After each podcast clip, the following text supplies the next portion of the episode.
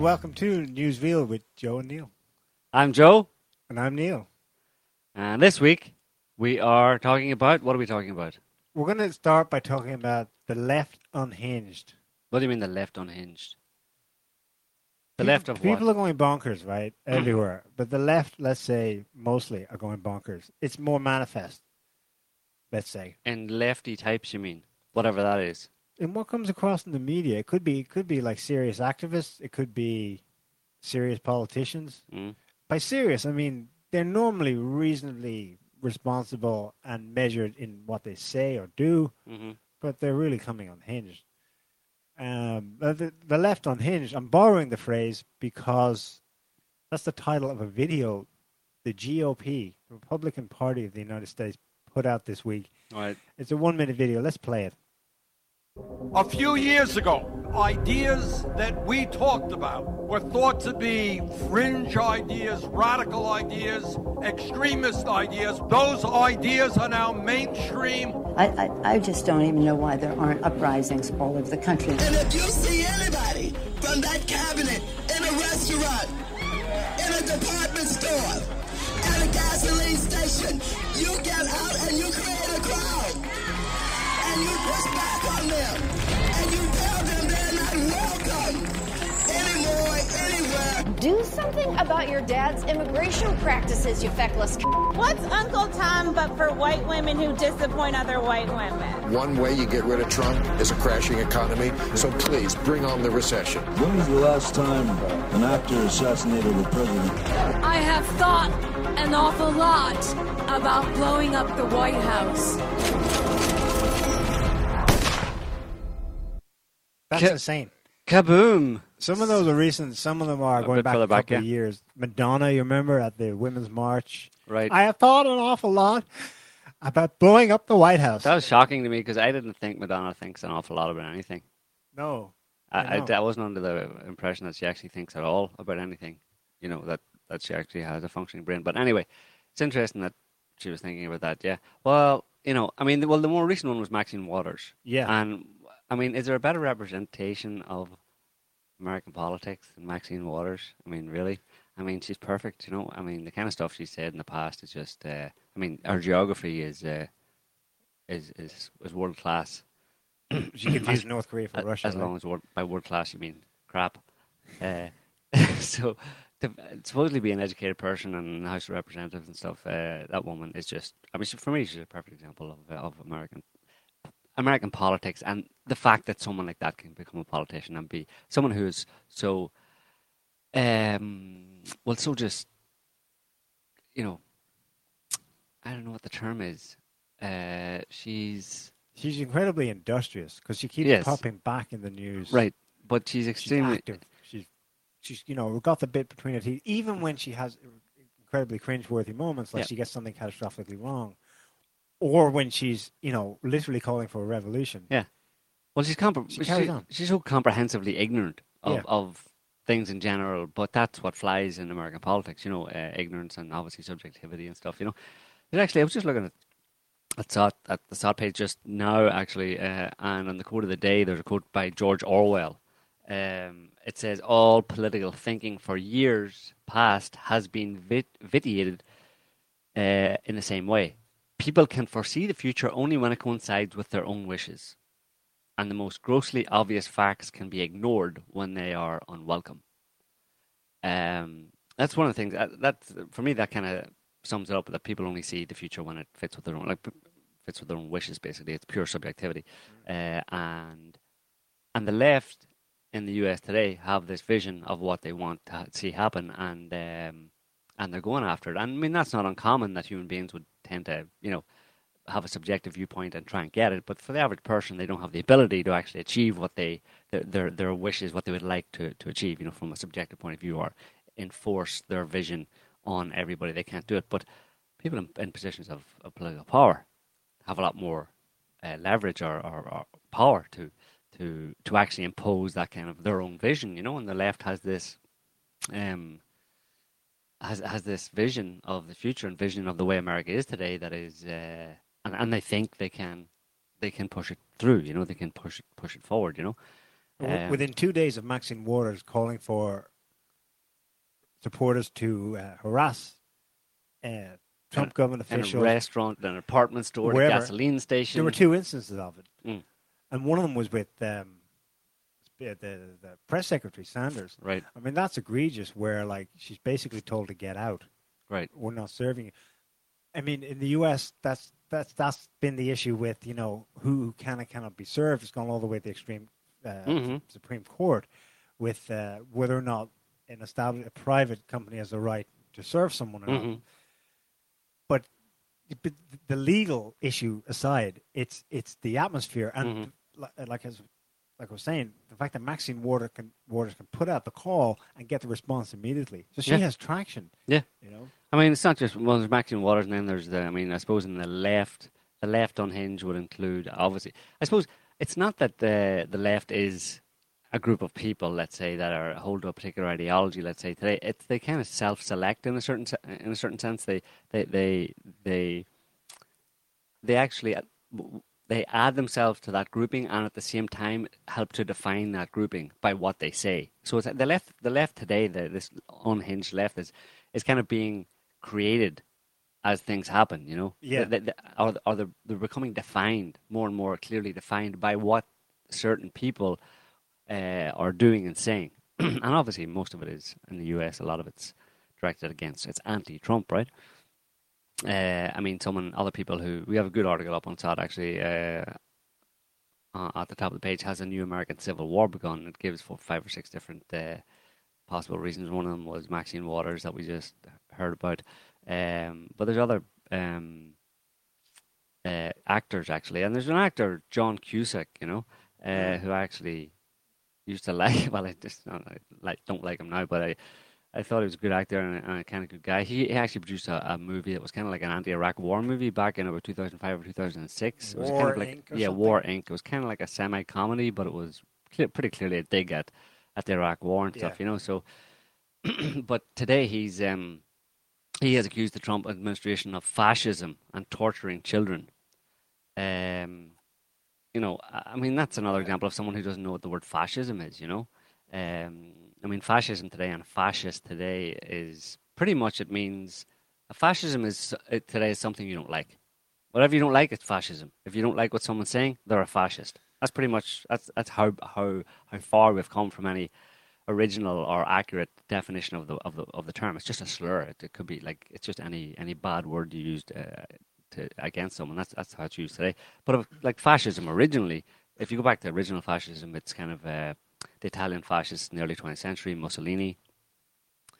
And what it meant then, and what it therefore should still mean today, if anybody's going to use the term, is um, like a group. It's kind of like a group of people um, who envision, who want to sweep away the old. They've decided that the way society is today is out of date and uh, oppressive in some way or other, and they want to radically change society, sweep away a lot of social uh, structures that exist today, and uh, and impose a new kind of utopian, much better, idealistic society.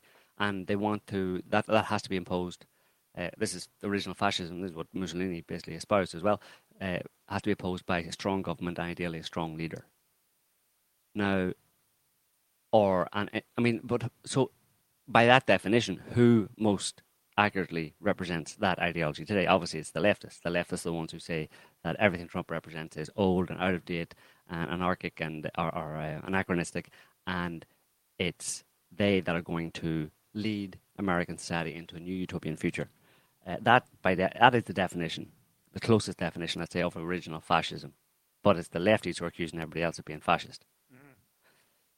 So um, the other key component to, in this case, to Cusack's argument is he doesn't, like the rest of them, he doesn't take a basic fact check Mhm. on, on the issue that, okay, fascism we dealt with. Now, the other thing he says that Trump tortures kids in Right. cages.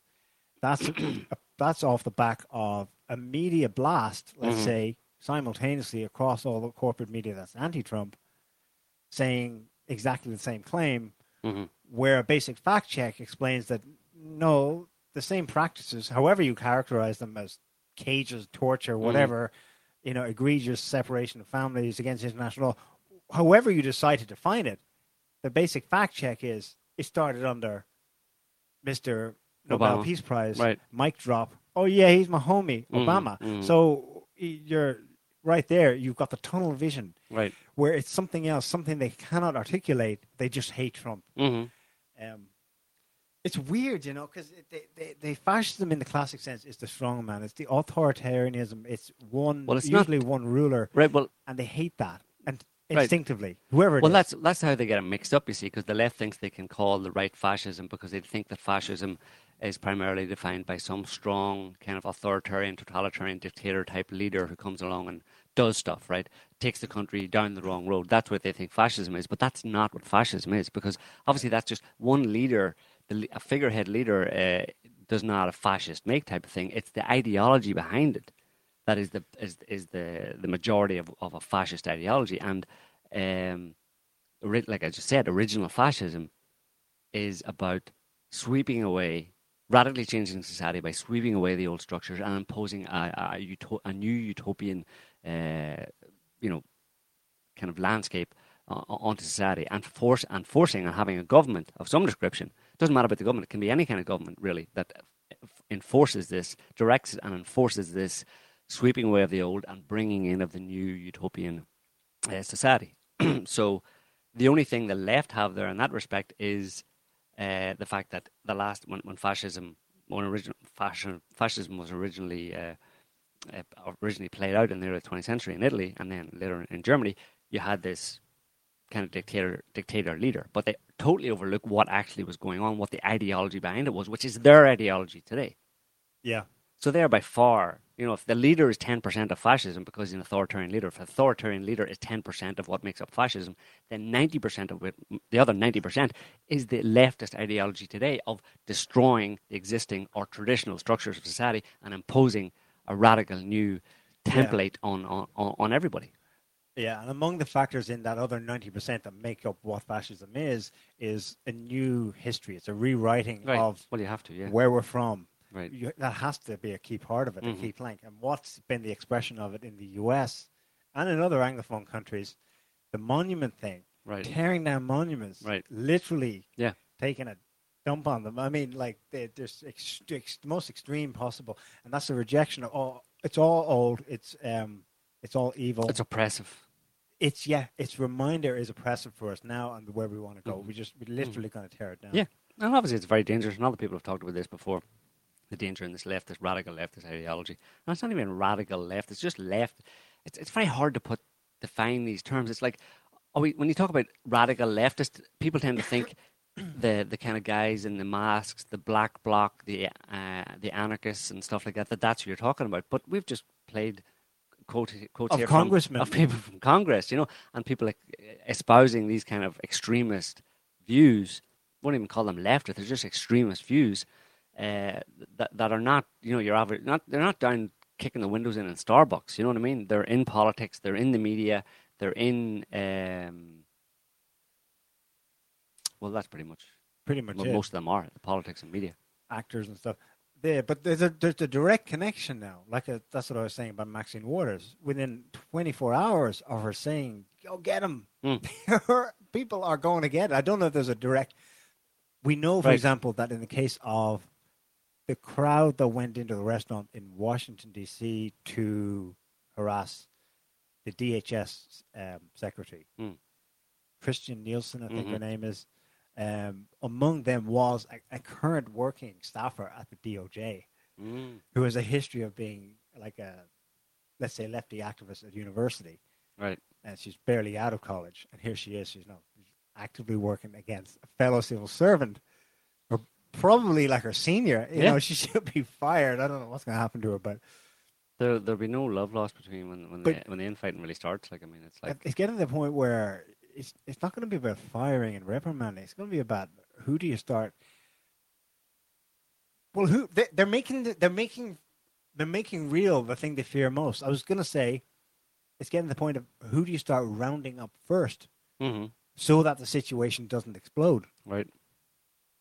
So it doesn't. Well, so yeah. that it doesn't. Well, but that- that might if they're that- if they're free to just carry on as they are, right? But that may make it explode if, explode if you start. I mean, It's it's, a catch-22. Right, it's a situation. It's, it's really fraught with, with danger, you know, and that's why this article that I was talking about has uh, has the title "Has a New American Civil War Begun?"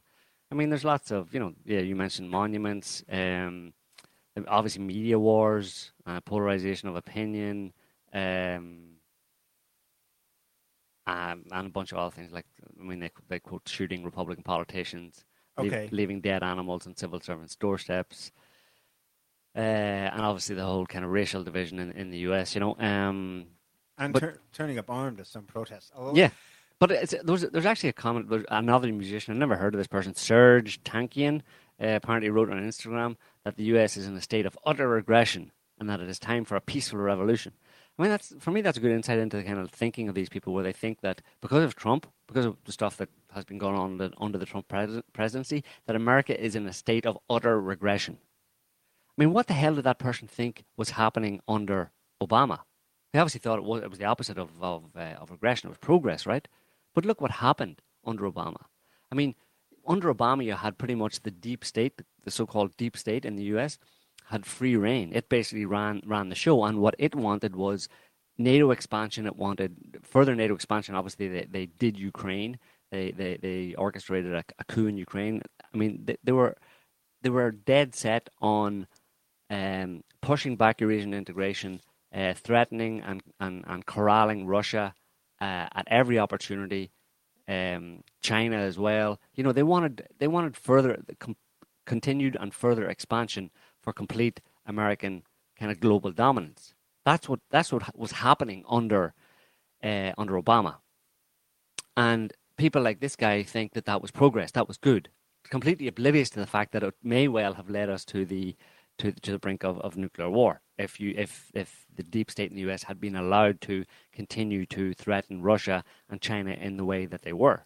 I mean, the other thing they would have wanted as well was um, was North Korea. They would have wanted to keep North Korea kind of ticking over as this kind of like um, part of the axis of evil, this potentially nuclear armed state. They probably would have uh, enjoyed a bit of uh, a bit of a bombing campaign against North Korea, probably, you know, uh, because that's one means to kind of uh, To maintain a, an edge, a, a, a leverage in Right. that part of the world. against China.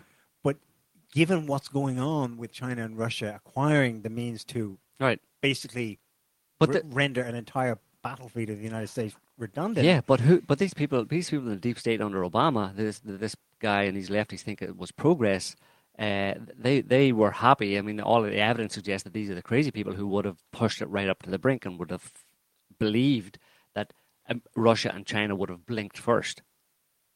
That that was the attitude under Obama and Bush. Obviously, right back to 9/11 uh, and the beginning of the war on terror. That's what it was all about. It was expanding and and and, and pushing uh, the borders out the borders of, of American global dominance, right? And that's what they were on until Trump comes along.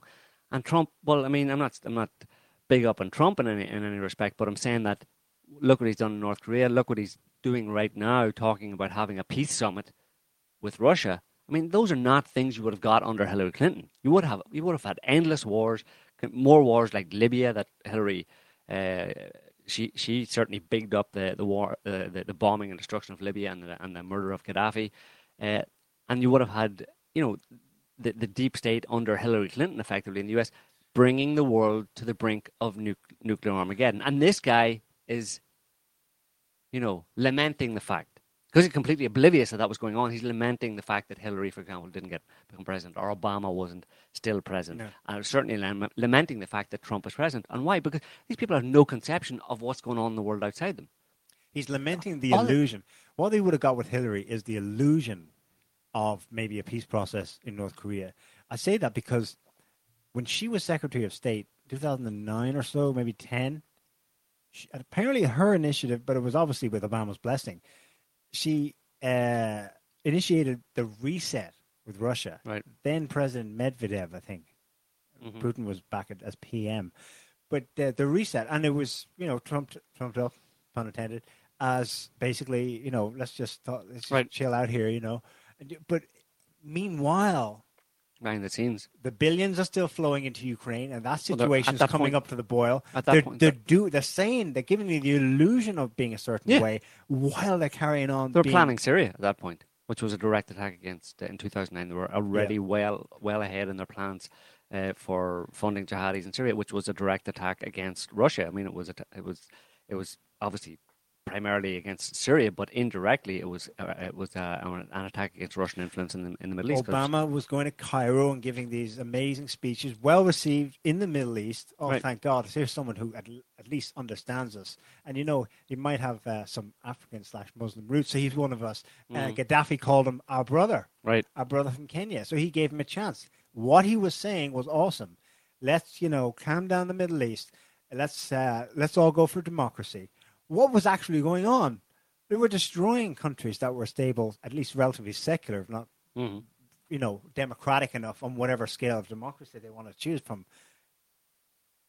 So Obama's behind the smile was producing precisely the opposite. Right, and that's all people are expect or, have been asked. What we've been talking about for years is people are just they need to learn to see beyond the appearance, the the nice, shiny, kind of like uh, softly spoken or well spoken or uh, words of peace and humanitarianism. They need to look behind that and look at what those people who are saying those words in, in when they're when they're politicians in particular, what they're actually doing.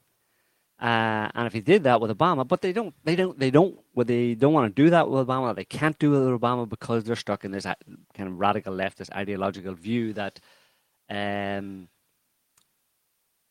I don't know. It's very simplistic. It's way over simplistic. It's, it's, It's like uh, the pro- and it's new. It's a real problem. Is because it's a real problem because these people want to impose something on society that society isn't able for, which is basically utopia. No more sexism. No more racism.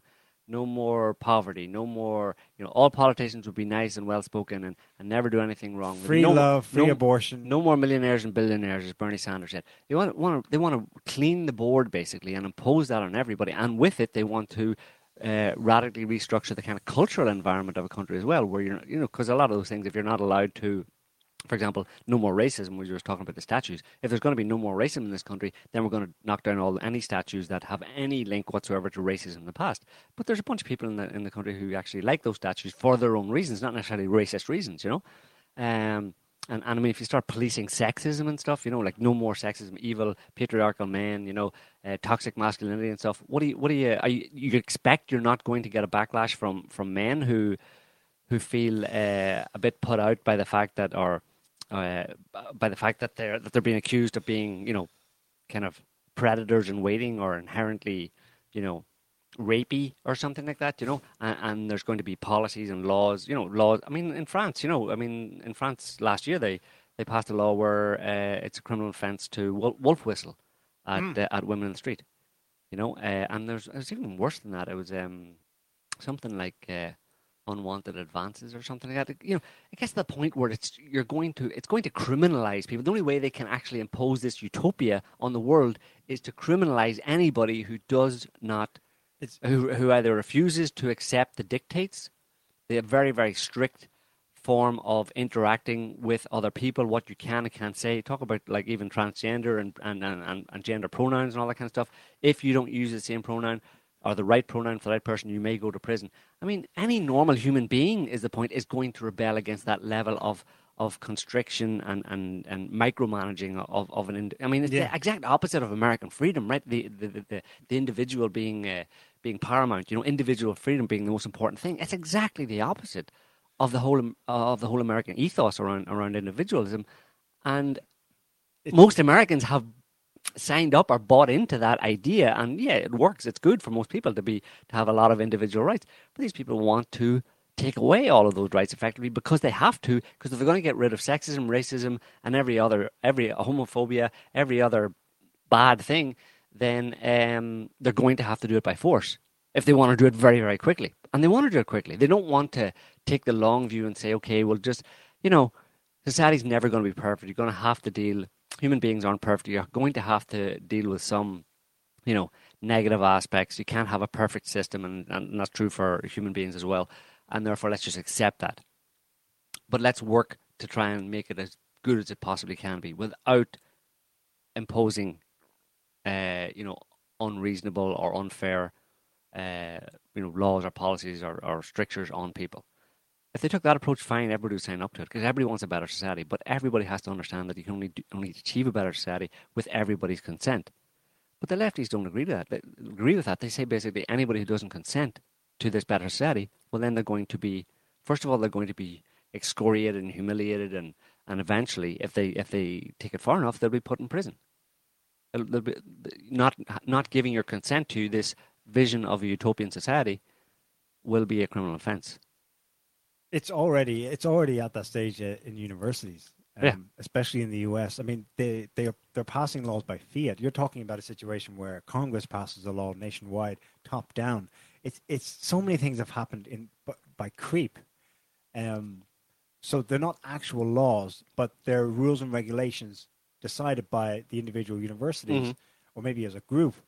And there's tribunals and all sorts of things where the absurdity came to a head, like where I think there was a case where two people were both intoxicated, Right.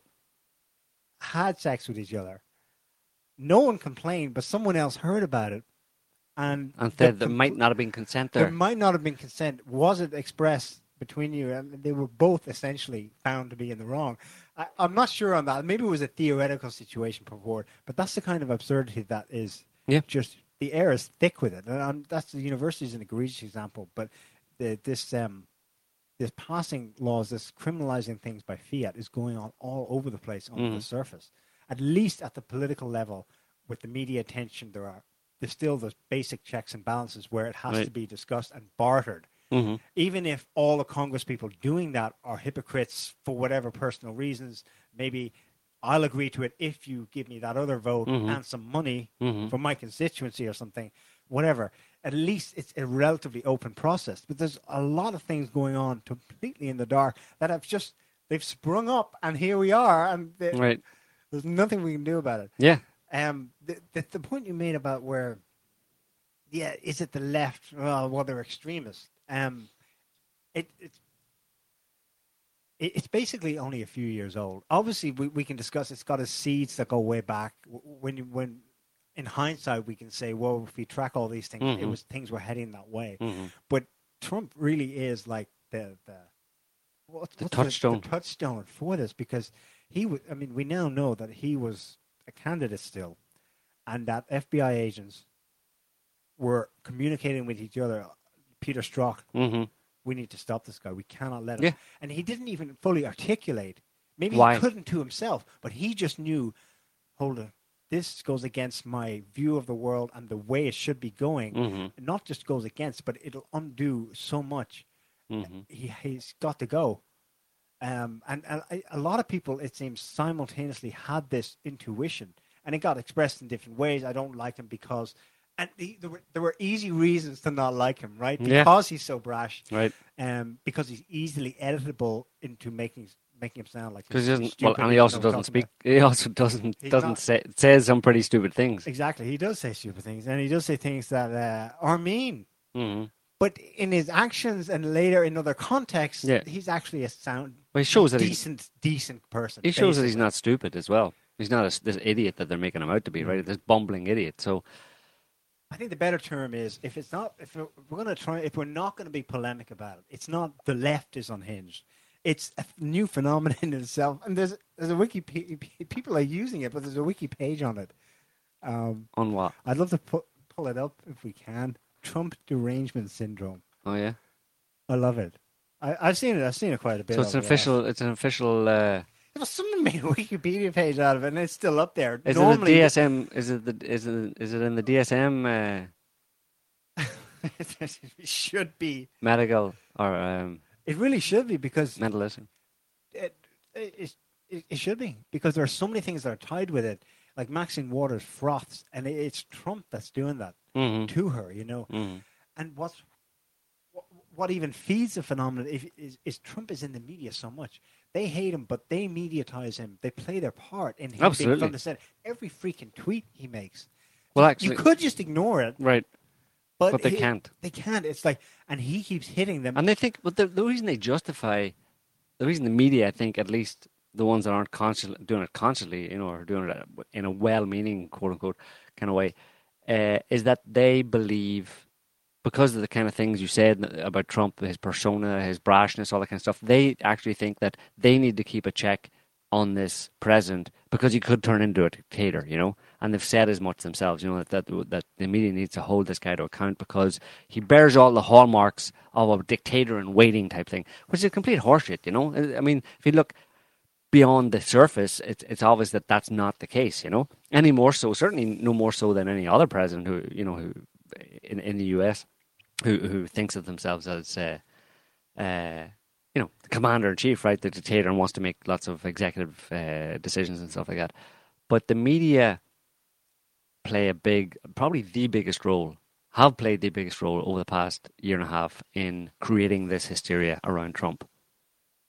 And all of the things that have come off the back of it, basically the racial stuff, uh, the sexism, all that kind of the media have actually pr- created that situation where there's a hysteria in the US effectively over Trump uh, and what Trump is doing and what he represents. And a good example of that, obviously, is the one one other aspect uh, the media have in terms of Trump that they've played a big part in is, is the ridiculous Russian collusion allegations, right? And we have a video, uh, Scotty, of um, Trey Gowdy. Uh, Trey Gowdy. Trey Gowdy. Oh, here it is. Talking to. He was yeah, Yeah. he was questioning FBI Director Wray and the Attorney Right. General Rosenstein Right. this week. This is at uh, another House hearing on, specifically, this one was about the anti Trump FBI agent, Peter Strzok. Right. He was supposed to lead the investigation as an impartial FBI agent. And we now know he's talking at the time in July 2016, we got to get rid of this guy. Right. He's effing this, he's effing that. I'm, I'm going to investigate if he has any ties to Russia. You know, I'm Right. impartial. Um, so, yeah, let's, let's have a listen to Trey Gowdy. He's, All right, here it is. he's at the wit's end. Chair recognizes the gentleman from South Carolina, Mr. Gowdy, for five minutes. Uh, thank you, Mr. Chairman. The Russia investigation has been going on for almost two years now. Special counsel's investigation has been going on for over a year now. For most Americans, it's important to know what Russia did to our country in 2016 and with whom, if anyone, they did it. Uh, when a foreign state interferes with our democratic electoral Blah, blah, process, blah, blah. Um, it Scotty, should be can you skip chance of a lifetime roughly four minutes. for a law enforcement No. agent to Yeah. investigate that, Yeah, except because- apparently the Yeah, one jump that forward was to four actually minutes. picked to investigate it. Uh, that was Peter Strzok. FBI agent Peter Strzok was picked to lead the FBI's investigation. 60 Democrats have already voted to proceed with impeachment before Bob Mueller has found a single solitary damn thing. More than 60 have voted to move forward with impeachment, and he hasn't presented his first finding. So I'm going to say this to you, Mr. Wray, Mr. Rosenstein. I realize that neither one of you were there when this happened, but you're both there now. Uh, Russia attacked this country. They should be the target, but Russia isn't being hurt by this investigation right now. We are. This country is being hurt by it. We are being divided. We've seen the bias. We've seen the bias. We need to see the evidence. If you have evidence of wrongdoing by any member of the Trump campaign, present it to the damn grand jury. If you have evidence that this president acted inappropriately, present it to the American people. Uh, there's an old saying that justice delayed is justice denied. I think right now all of us are being denied. Whatever you got, finish it the hell up because this country is being torn apart. I would yield back, Mr. Chairman. Right. So uh, it's pretty pretty interesting. I mean, he makes this comment makes a comment about Russia being uh, Russia, you know, Russia's to blame for interfering with our elections, whatever. But that's you know he maybe has to say that. I don't know if he believes that or not. But anybody with any sense realizes that that's complete nonsense when you look at the actual uh, Facebook posts and Twitter posts of how they swung the election with a couple of Jesus. Uh, think- memes and stuff, but I think he knows that, but he's got to start. he's got he's the- he's his- got to give give them something this basically. Is, this is the legal position. This is the reason for this god goddamn uh, inquiry, this RussiaGate whole whole affair. It's going on one and a half years. He says. So, where's the evidence? Yeah, well, well, well, the point he, point he makes is that is that there are sixty Democrat, um, sixty Democrat Democrats members of Congress who signed up to push forward with impeachment proceedings before Mueller had actually presented any evidence whatsoever that any of the allegations were true.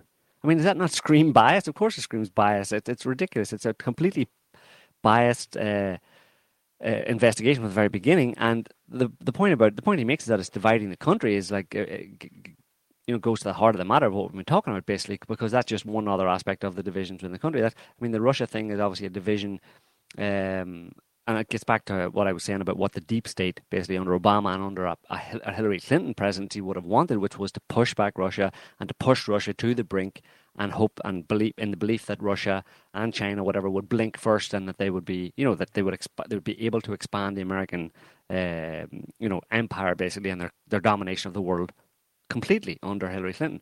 And the reason they don't like Trump and the reason they came out against Trump, this deep state, is because they knew that he wasn't on board with that ideology that American exceptionalist kind of control the world, dominate the world, and spend as much of the American taxpayers' money as possible as necessary to dominate the world and do it all under cover of some shiny, you know, under Obama, a nice shiny black guy, or uh, smooth talking, smooth talking African American president, or under Hillary Clinton, the first female president. Oh yeah, you know, she's for equal rights and diversity. It all would have been lovely back at home, and the American people would have been being duped into believing that everything was shiny and they were they were pushing forward with their utopian version of America, while the deep state was basically running the show and bringing the, the whole planet closer to nuclear Armageddon.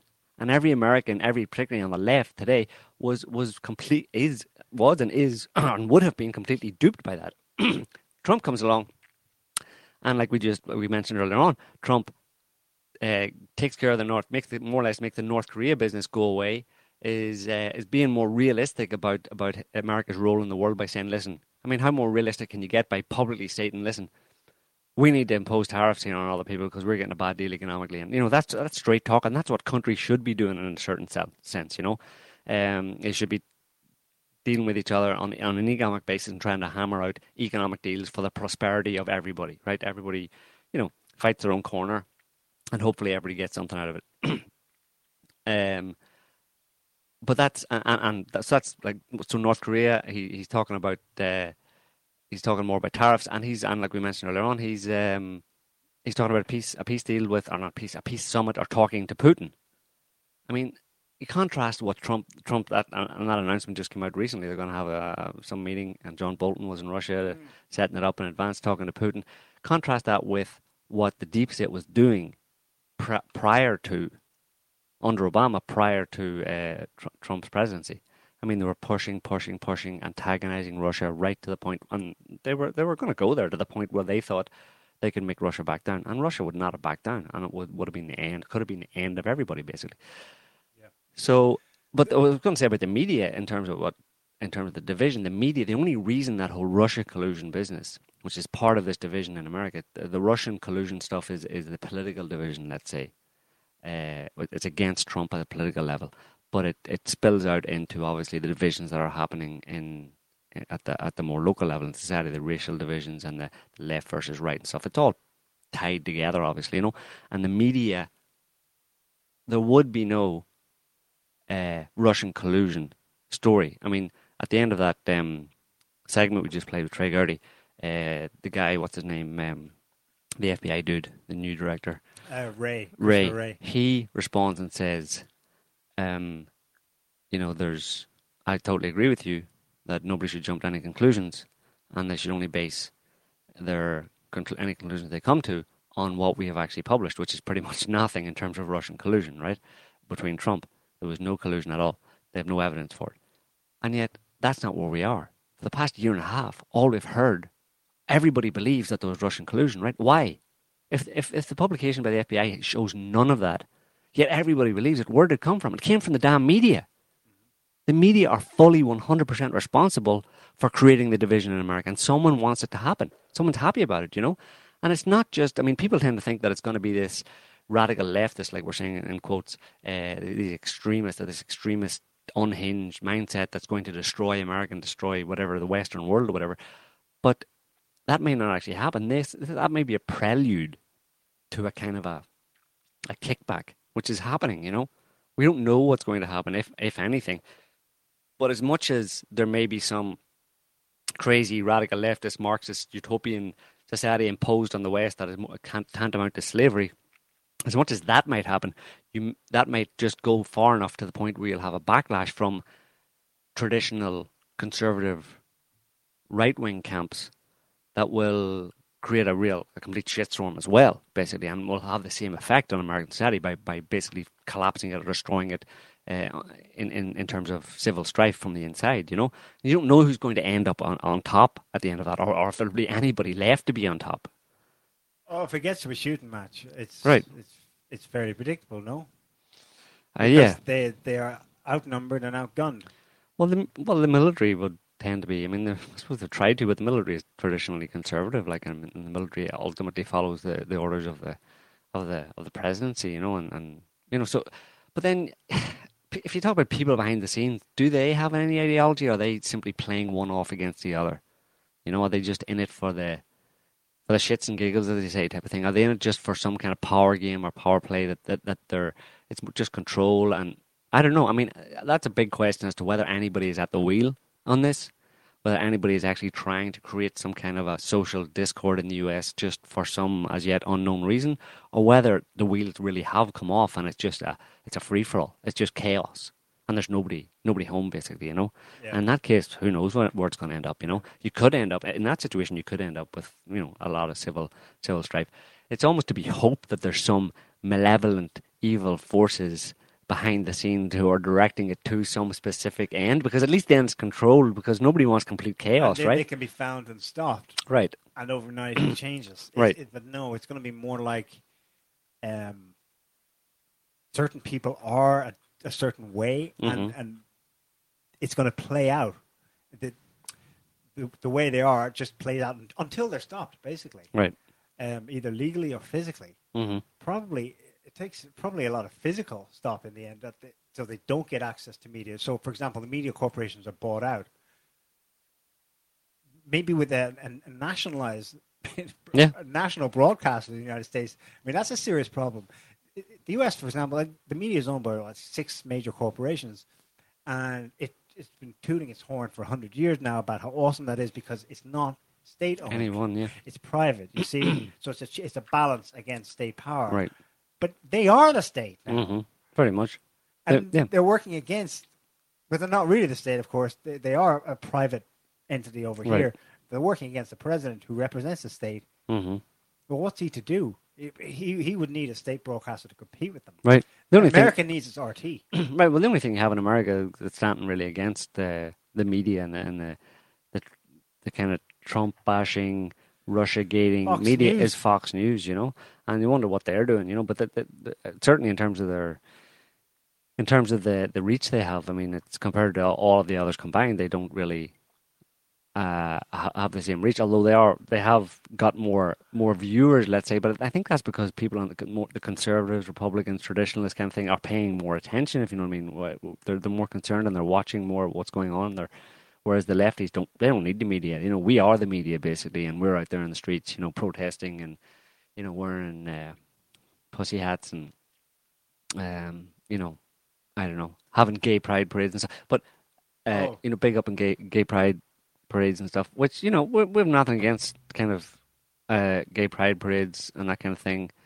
But um, it does seem to fit in with, unfortunately, it's just one one thing that fits in with this kind of kind of extremist utopian ideology that many people seem to have embraced because obviously a utopian ideology is there's no bad things that happen in society at all no racism no sexism and obviously that includes no homophobia so the the way you go about that is you promote you do put a lot of energy and effort into promoting and encouraging uh, kind of fringe groups let's say who are marginalized you know or you know uh, minority groups that kind of thing and obviously uh, so that the masses come to accept them. Right, so that, so that, that we can have a wonderful society where nobody thinks badly of any one thing at all, where there's no division at all, where everybody is just part of one big society and everybody's happy and nobody has any prejudices at all, you know?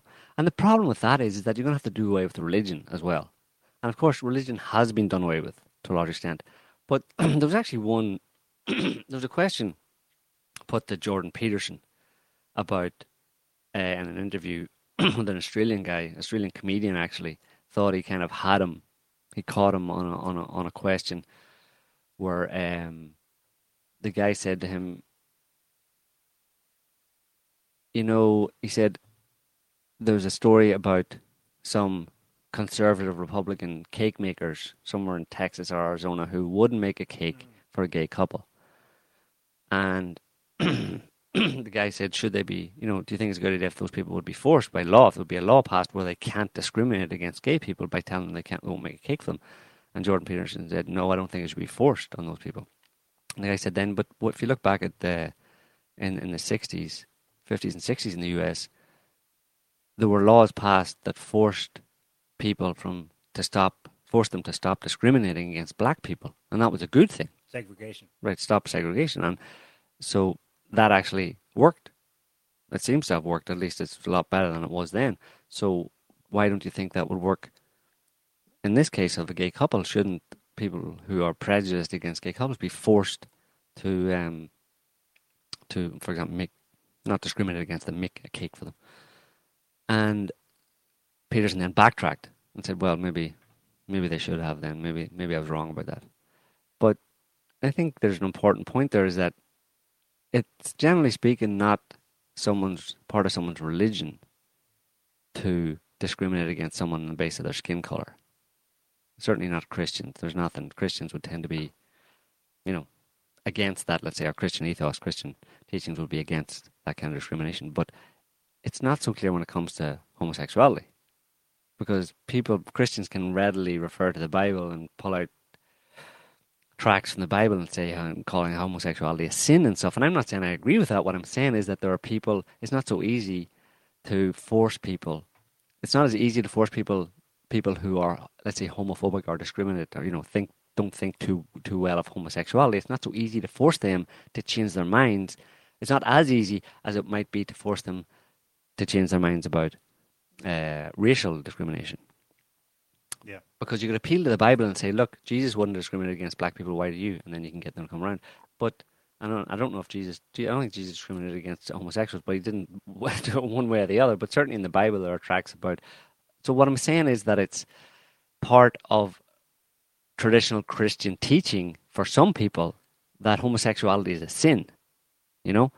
So to force that kind of, you're, you're, you're going to have to just maybe outlaw religion outlaw those religious beliefs or outlaw Christianity to some extent if people who are Christians say that well part of the Christian teaching is that homosexuality is sin therefore I'm I'm I have to stick with that I can't be I can't think well of homosexuality I can't go to a gay pride parade I can't go up and and and you know be nice to homosexuals without telling them that they're that they're sinners uh, well, no, well, then you can force those people to do it, but you're for, you're infringing their their religious beliefs at that point. You know what I mean? Well, a happy medium was found where um, liberalization took place, and it's basically accepted. But the implicit agreement between religious groups, say, and uh, homosexual groups is that you, you don't pro- get to proselytize each other. Right. Believe whatever you want. We're all multicultural now. Yeah. But you don't get to, right? Yeah, but I think And- that's and part of the, the, the pushback comes from the uh, completely one-sided uh, levels of proselytization that Yeah, but- do take place. But it's one thing. One thing to stop to, to, to mandate or enforce no no proselytizing, but it's another thing to. I mean, at the same time as they they would do that, they would also pass hate speech laws. Where it's one thing for Christians to say, "Okay, I'm not going to go out and you know protest gay pride parades, but if someone overhears me saying homosexuality is a sin, am I going to be up in court for hate crime for for hate speech? Because that can happen very that could happen very quickly, and I mean that's what a lot of people on the left would want to happen. They don't want those people to be able to say those things at all. You're not allowed to say those things because it's it offends another human being basically. And that's, I mean, that's a sticky wicket. That's, that's, that's a problem that doesn't have an obvious or easy solution mm. to it, you know, unless you just want to say, get in your bunkers, load up your guns, and we'll see who's right after we do the shooting, mm-hmm. you know? But that, I mean, there's a, I mean, there is a lot of hysteria, and I mean, you know, there's a lot of, there's, pro- there's serious problems with it, like in the whole uh, gay community and transsexuals and, and um, drag queens and stuff like that, you know, but them getting to proselytize effectively to children, you know, to influence the minds. There's YouTube YouTube uh, channels where, where drag queens basically host kid shows and have puppets and all that kind of stuff, and it's being being hosted by by by by children, you know. And I think we have a video here of uh, this is what is this video? We want to show something first. This is San Francisco, right? So San Francisco, probably the birthplace of the modern Pride movement. I, I think I'm not sure about that, but you know, it it all kind of kicked off there, began there, and uh, San Francisco Pride is still going. It took place last week, this year's event, and this happened. What happened?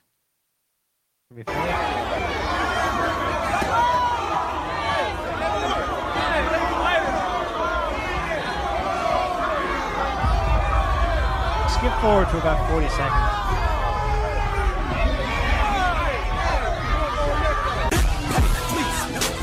Gas what I smoke, nigga. Feds in my gun, jump out the window, nigga. No, you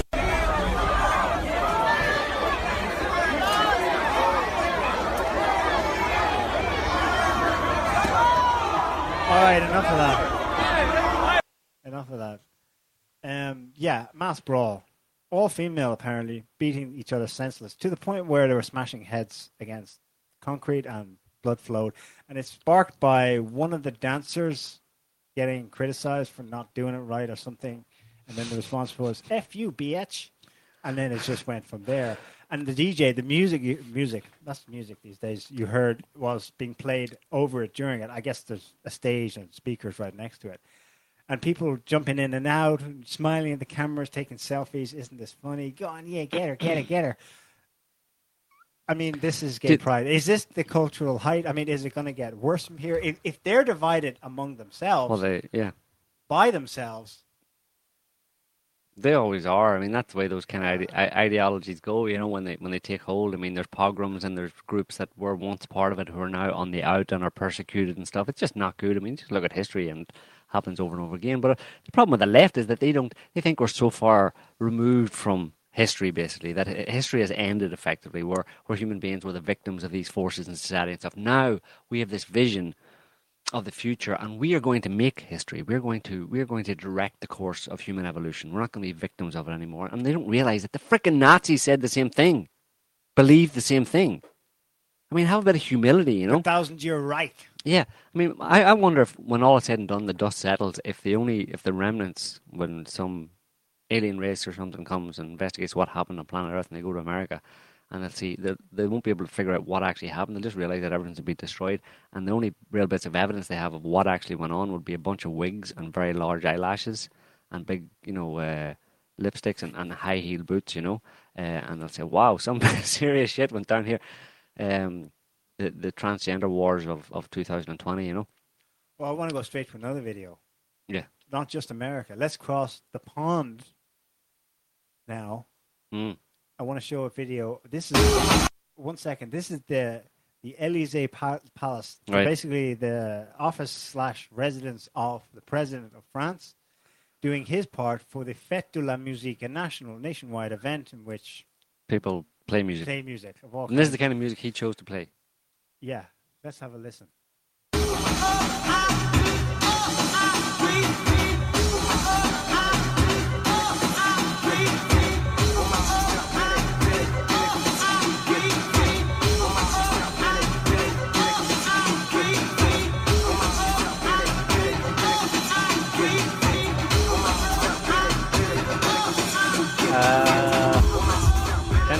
More. We stop. Enough. Louis the Fourteenth is rolling in his grave. Is turning in his grave. I mean, this is Elysee Palace. It's this magnificent kind of palace that you know has a long, long history. An all black. Yeah. So what we saw there basically was uh, Emmanuel Macron and his grandmother. I mean, his wife. Um, standing there in front of a few speakers, and there were five or six or seven, a troop of some transgender, but all black, dressed up in kind of some of them in kind of like slightly bondagey kind of gear, dancing around. highly suggestively. Uh, and this was the Fête de la Musique. This with was this was 1,500 families and kids there. Right. And this is on the steps of the place where foreign heads of state are Right. met, and you know he shakes the hand, and then This is the go in. seat of French culture and French history and French heritage, basically. And this is what he decided to put forward as his vision, I suppose, of what A snapshot of French culture. of French culture and what French culture should be. I mean, the point is, even if that was something desirable, you have to take stock of the fact that there's an awful lot of people, a majority of people in France, and this probably applies to America as well, who aren't ready for that kind of a radical change from, you know, in France, for example, some guy with a beret and a baguette under his arm and a string of onions around his neck playing an accordion. That's French culture. That's a big step from that to what we just listened to and saw.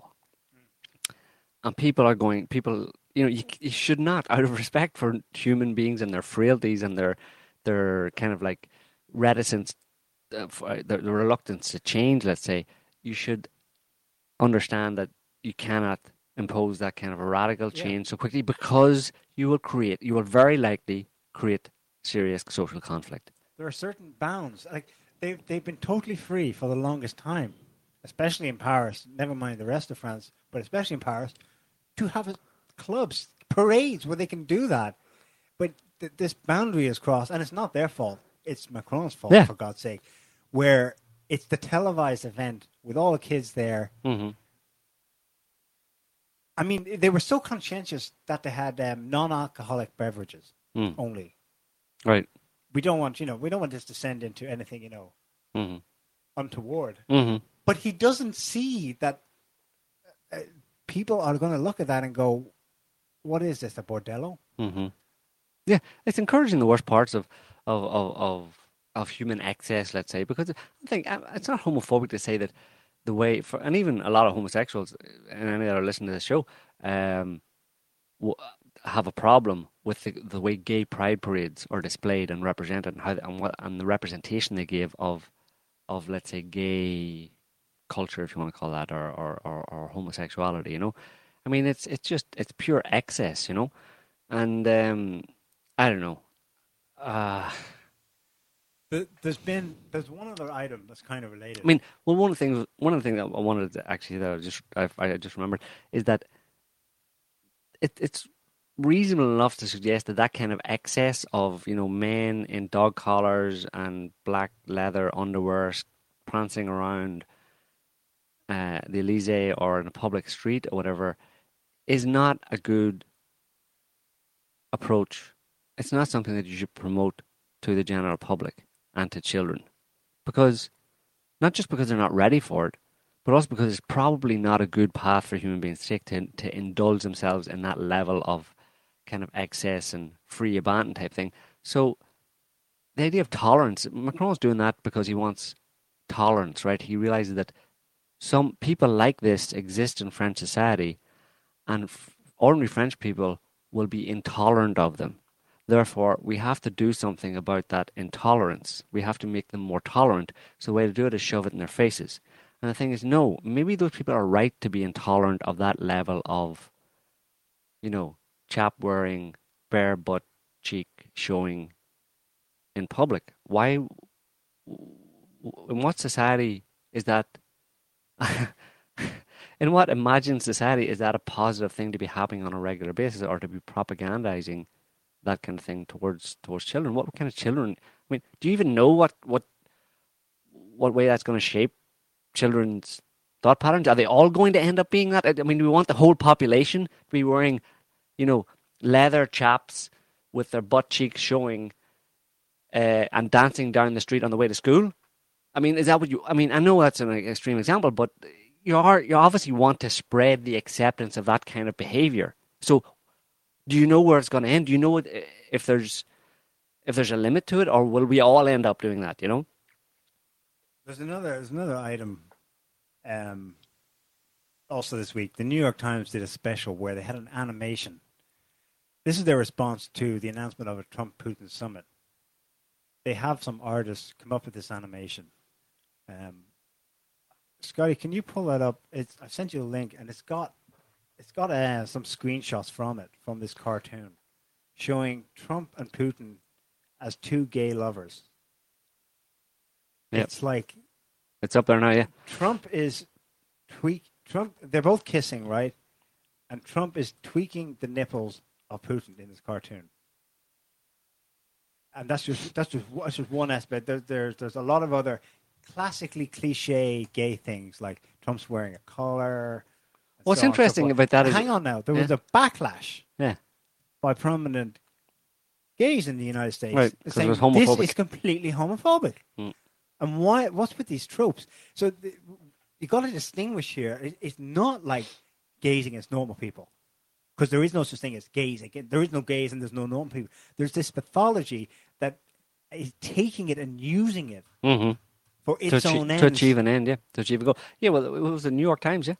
Yes. Well, the New York Times, right, a liberal lefty paper, bashing Trump all the time, and supposedly fully on board with the kind of whole diversity and tolerance and acceptance and transgender and gay rights and all that kind of stuff, uh, and yet their main goal is to is to push the kind of deep state agenda of demonizing Trump and Putin and and, and, and uh, promoting this false narrative, for which Mueller has found no evidence of collusion between Trump and Russia. At this late stage, they're still doing it, and they're willing to sacrifice their so-called liberal, lefty, inclusive, diversity values of supporting gay people and transgenders and stuff by discriminating against them so they can bash Trump and Putin and, and promote the idea of. So, I mean, Ha ha! They're, that- they're a pair of queers. Ha ha ha! yeah, exactly. Oh, I shouldn't say. Oh, did I say that? Sorry. Did I Uh, miss a memo? Sorry, I I actually let out what I really think there. Uh, mm, uh, too, but they haven't taken it down apparently, so uh, fair enough, you know. Um, yeah, Good because it keeps their keeps their pathology front and center. You know, there's this talk about like a blue wave in the midterm elections this November. Mm. Yeah, we're going to strike back. We're going to win. I, I Democrats. I think they're going to be surprised because the the more fired up they get, the more extreme they get. It's going to be, if anything, the opposite: a consolidation of Trump's Yeah, but that'll just Republican Congress, and therefore Trump. that, that's scary because it'll just make convince the, the Democrats and the lefties that they that they're not doing enough. Then you need to do do more. more. Can you imagine? Like, um, yeah. So, what else was there? Um, Another crazy thing happened in France this week. mm, as part of it in a certain sense. Yeah. Um, well, it's it's- part of that whole. It's yeah, it's another The ex- range. expression of extremism. Uh, the, a letter was sent by a union of French butchers to the Elysee, I think, signed by eighteen thousand butchers across the country, pleading with the government to do something to protect them from quote vegan terrorists. Like, Yeah. what the hell is that about? Well, apparently they're going around. It's usually in the larger cities for now, and harassing staff who work at butchers, uh, vandalizing the place, smashing Mhm, windows, mhm. spraying graffiti with slogans like "Stop speciesism." Yeah. Speciesism. Speciesism. Uh, Um, and and guy, I saw an interview with a, a staff, like, just a kid. I think he's just a, a young worker, not like the owner of the of the business, but he's like, yeah, it's re- getting really crazy. Like, and I I would like to see this, you know, dealt with because my fear is that any day now, butchers are gonna fight back. Mm. And they're the ones with the cleavers, right? The, the cleavers, but more than that, they're, they're people who connected with most connected with farmers. Right. Who are the people with guns? Right. In France, yeah. Um, Yeah, but it's it's interesting. I mean, that that uh, how does that tie in with you know the the Fête de la Musique uh, event in France where Macron had these uh, dancers up? Well, it's it's tolerance. It's it's part of the whole leftist, what appears to be a leftist quote unquote uh, ideology of a utopian society, and it extends right down to the vegans are in with that because part their addition or their contribution to the idea of this pure utopian society is that no animals will be killed. Right? None at all. So you start off right from, you know, no racism, no sexism, no homophobia, transgender rights, inclusivity, immigrant rights, everything, down to save the animals. So nobody in this utopian vision of society, no one, including animals, is allowed to be harmed or discriminated against or have a bad word said against them, even in private, ever. Not only, not only will you not, not be allowed to eat animals, you won't be able to say things like that cow looks tasty, or or you won't be able to say you won't be able to say mm, I could eat a burger now, you know, uh, because somebody would hear you and say, Unless it's a fake burger. "There's a cow in that field over there. Heard you say that," and I can see the distress on his face. so uh, you're going to jail. Um, that's that's, but it's, it's obviously part of part and parcel of it when you br- when you bring it out to this idea of uh, a radical utopian society where there can be no Again, no suffering it, at all. It begins with, hang on a minute, you can't deny me that job because of my sexuality or my color. And everyone goes, eventually, yeah, that, that's wrong. Yeah. Can you do the job or not? Right, good. And then it goes to the next stage. In, the vegan's case, it begins with, I choose to eat this way. Mm. That's not for Right. me, thank you. I'm sorry, sorry, I can't eat the meal you were all eating. Waiter, can I please have a special? And the waiter will accommodate it, maybe, if it's in a certain restaurant. But it, I'm not saying it, obviously, it's not all people who've chosen that lifestyle will go this way, Mm. but you can see the natural progression in a number of them, at least, which is no, the only way it's going to work for me Is if I impose it on you. everyone else is in the utopia with me. Yeah, not only that, but I'm going to protect those people. So I'm going to protect. I can't just say I'm a vegan and I don't, uh, or a vegetarian and I don't eat meat, and that's okay. Uh, that's for me, and I respect the fact that you do. No, it's like that's not where it ends. That's not even the beginning of it. The beginning of it actually is that you are persecuting animals by eating them. You are an aggressor and a tyrant to animals, and I am going to defend, take up the plight of the defenseless animals and defend them against you. And if that means I'm gonna, you know, chop you up and eat you to see how you like it, then so be it. Or some, if I'm gonna stop you being, and that's what we've said earlier on about, you know, I mean, racism has to end. Anybody who doesn't get on board with that, sexism has to end. Hom- Homophobia has to end. But right down to the level, I mean, I mean, even talking about parents. I mean, if you want to end racism or sexism or homophobia, you have to get into people's homes because you would realize once you've done the top level stuff, you pass policies, pass laws and stuff where it's, you know, there's hate speech, crime, hate speech, and uh, um, discrimination laws and all that kind of stuff passed. You realize that it's not really working because people in their homes are having children, and they have prejudices, and they're teaching their children those prejudices. They're still saying, God says homosexuality is a sin, or they're saying racist things. So you have to, at a certain point, if you want to really achieve it, these people realize that that you have to really go the full distance. And that's, I mean, obviously the end result of that is where you start locking people up arbitrarily. You, you know, you can get to Nazi Germany type stuff, you know, extermination, concentration camps, putting people in prison for, for, for thought crime, basically, or for um, and that's why it's it's dangerous. And the point is that people poo-poo that, but they don't. The only people who poo-poo that are the ones who are ignorant of history and ignorant, most most importantly, of where human beings are at and the fact that they haven't actually progressed in a very long time. In fact, never. Human beings are pretty much the same, close, you know, close cousins of monkeys uh, that they've always been. And this veneer of technology and modern society and stuff is just that, a veneer. It has no effect. And uh, scratch the surface, and there's a monkey who will put you in, pri- who will, you know, beat your head with a rock because you stole his apple, basically, you know, or stole his whatever, whatever monkeys eat, bananas. Um, How dare you say that? I can conceptualize abstract things and make articulate arguments.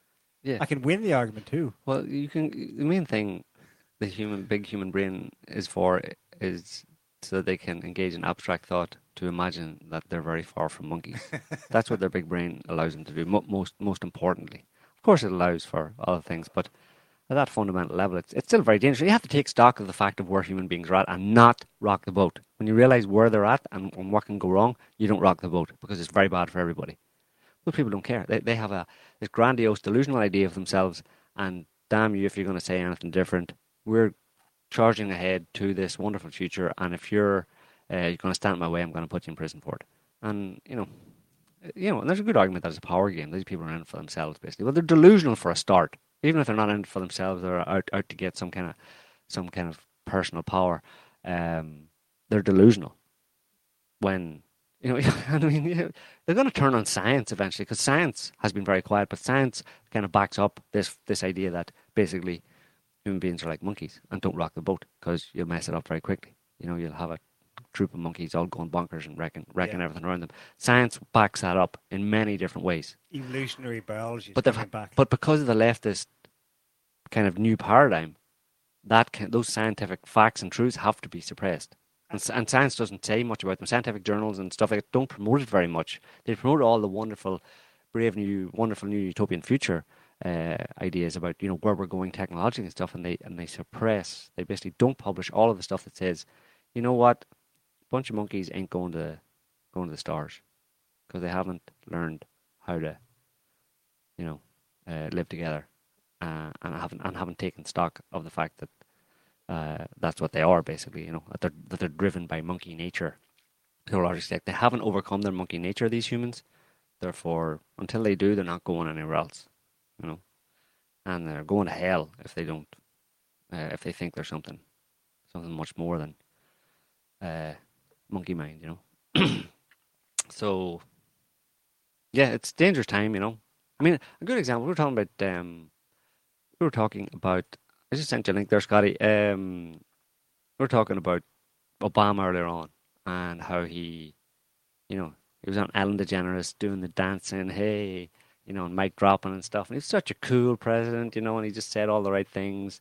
Um, but uh, Don't be dating my daughters, or I'll drone you. Right, I'll drone you. It's funny, you know. And he's such a smooth talker, and he says all the right things. But he basically, you know, like we we said, he was he was the the front man, the the, the ceremonial position for this kind of like letting the deep state in the U.S. continue to run the show, which was to push against Russia, China, and other powers in the world to the point where they could cause serious global catastrophe for everybody. So, and then, and we're talking about the need for people to be able to at least see beyond the surface. You know, I mean, it's it's not like it's alien or or foreign to the average person that some people who are smooth, suave talkers and actors, well, not actors, but talkers, are bullshit artists. And that afterwards you find out that that guy who's saying all the nice things was actually up to no good behind the scenes. I mean, is that a radical, mind blowing concept for the average person? But why don't they allow that for, for, for politicians? Well, I suppose because they can't, because these are their leaders. And they have to believe that their re- leaders are better than them. They're not at the same time then going to undercut their own need uh, to believe in that by saying, well, yeah, he's probably lying. And they're not going to look for any of the evidence that actually he's not doing what he said he was doing. He's not the nice guy that he actually was, you know. And this this uh, article just on SOTT. Um, Uh, it seems to be not found. oh, it's not found. Yeah. Um, how could it be not found? I don't know. I was just searching for it, but I can't find it. Joe imagined it. I imagine it. Yeah. Um, yeah. Well, anyway, it's uh, You write the article now, and then we'll read it out. Yeah, try that. I write it. No, uh, it's here. It's it's just a, an article from. Uh, it's about the a Nobel Peace Peace Prize nominee. Oh yeah, Joel Davis. Right. He was a Clinton staffer. Right. Um, 22 year old co founder of a charity that advocates, Joel Davis, advocates for victims of sexual violence, was arrested on Tuesday in New York for, guess what? Possession of child pornography. That's the kind of thing that you should just liberally, pun intended, to uh, ascribe to politicians, particularly the ones who talk the most about doing wonderful things for the children, wonderful things for humanity, wonderful things for the immigrants, wonderful things for for gay people, wonderful things for everybody. Those people, you can, I mean, you're better safe than sorry to assume that the people who talk the loudest about that, at least are insincere, and at worst are like this guy who's running a frickin' charity for victims of sexual violence while being in possession of child pornography. I mean, that's like uh, he thinks that's he probably thought that was the best cover. He has he's basically a pedophile. He says, "How can I get away with being a pedophile the best?" You know what? I'm going to start a charity that advocates for victims of of, of child sexual abuse. Yeah, very good, good idea, but uh, It's not just didn't work. politicians or activists like this guy. It's that you can apply that across the board. I mean, Yeah. someone who's shouting the loudest about something, Hmm. like, and is, is on it, they're hammering it. That's their pet grievance. Chances are it's, it's a cover for something else. You know? Yeah.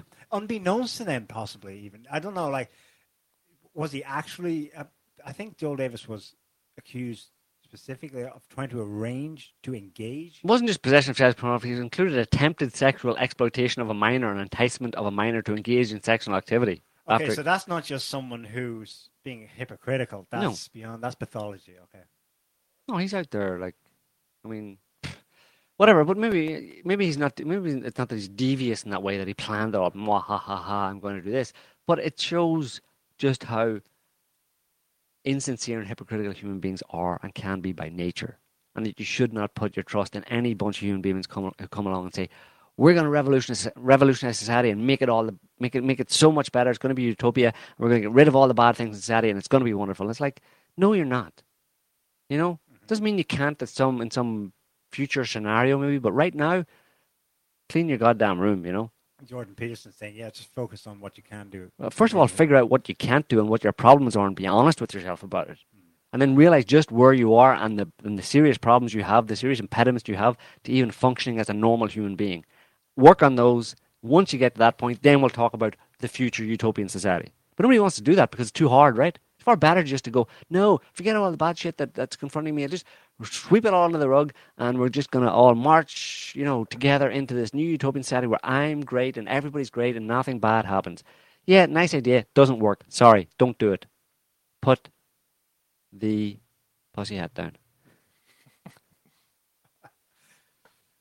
so, I don't know. Yeah, we got no solutions, but the first one is obviously do no harm and do no harm to yourself. Well, you know what? Don't fall victim to ideological possession. Forget about hysterical. Well, forget forget about solutions.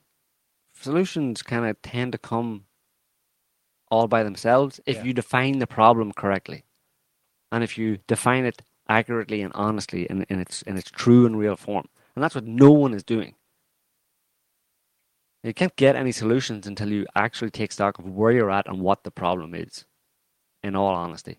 And uh, nobody wants to do that because, you know, honesty, meh, it's so like uh, sixth century. Um, Here, here's a here's an egregious example of it writ large. Last week we touched on this. We did a show on mass the mass migration issue in both the US and in Europe. So the Europeans had their summit. Merkel, heads of state, EU. Uh, AP headline: EU leaders push with plan to screen migrants in Africa. That sounds like progress. Mm. Okay, they've got a solution to the problem, but the small print says no North African countries have agreed so far to, Right. to cooperate with this plan. But they're all there in Brussels, tapping themselves on the back. Mm. There you go. Italy and others worried about mass migration. We have a solution. It's not going to work, but at least we have the illusion of a solution. Right. That's that's that's where we're at. You know, the other thing uh, we wanted to touch on was uh, our old friend uh, Bibi Netanyahu. Uh, that shining example, par- paragon, paragon, paragon of, of virtue and integrity, who is currently being, has been for several years investigated for corruption, along with his wife. Anyway, Bibi uh, just, I don't know, there's something special about Netanyahu. Um, he doesn't like Iran. You may have noticed.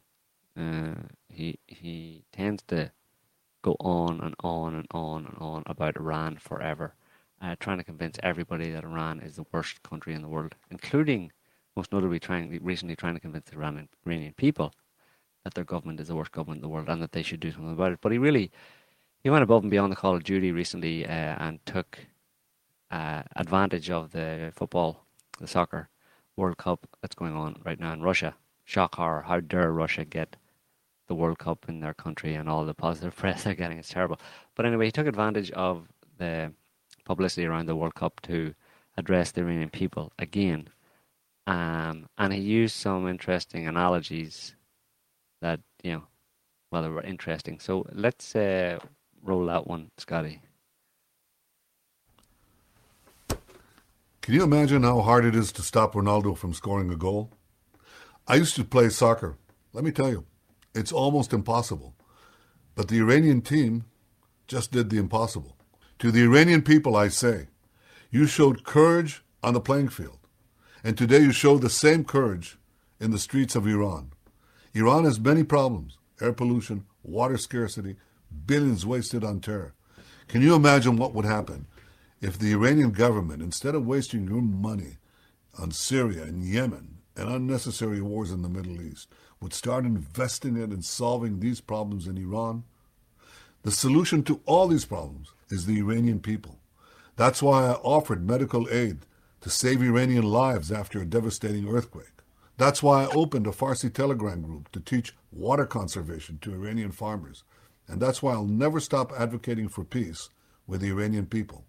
One day, one day I'll hope to watch Iran's soccer team go head to head against Israel in a free Tehran. On that day, we'll all be winners. Yeah. We're all winning now. We're all winners. Do do you notice how he compared the Iranian government to Ronaldo? Yeah, I didn't quite get the. Well, it's obvious, Niall. The Iranian football team Iranian- stopped Ronaldo scoring a goal, which is very, very hard. It's almost impossible. It's almost impossible. So why, therefore, then can the Iranian people not overthrow their government? yeah, it logically follows. Duh. Just do it. I mean, they had a perfect Iranian, the whole Iranian nation, 80 million people, had a perfect example of how to overthrow their government. Just replay the game against Portugal when they, the Iranian team stopped Ronaldo scoring a goal and then apply that to your government.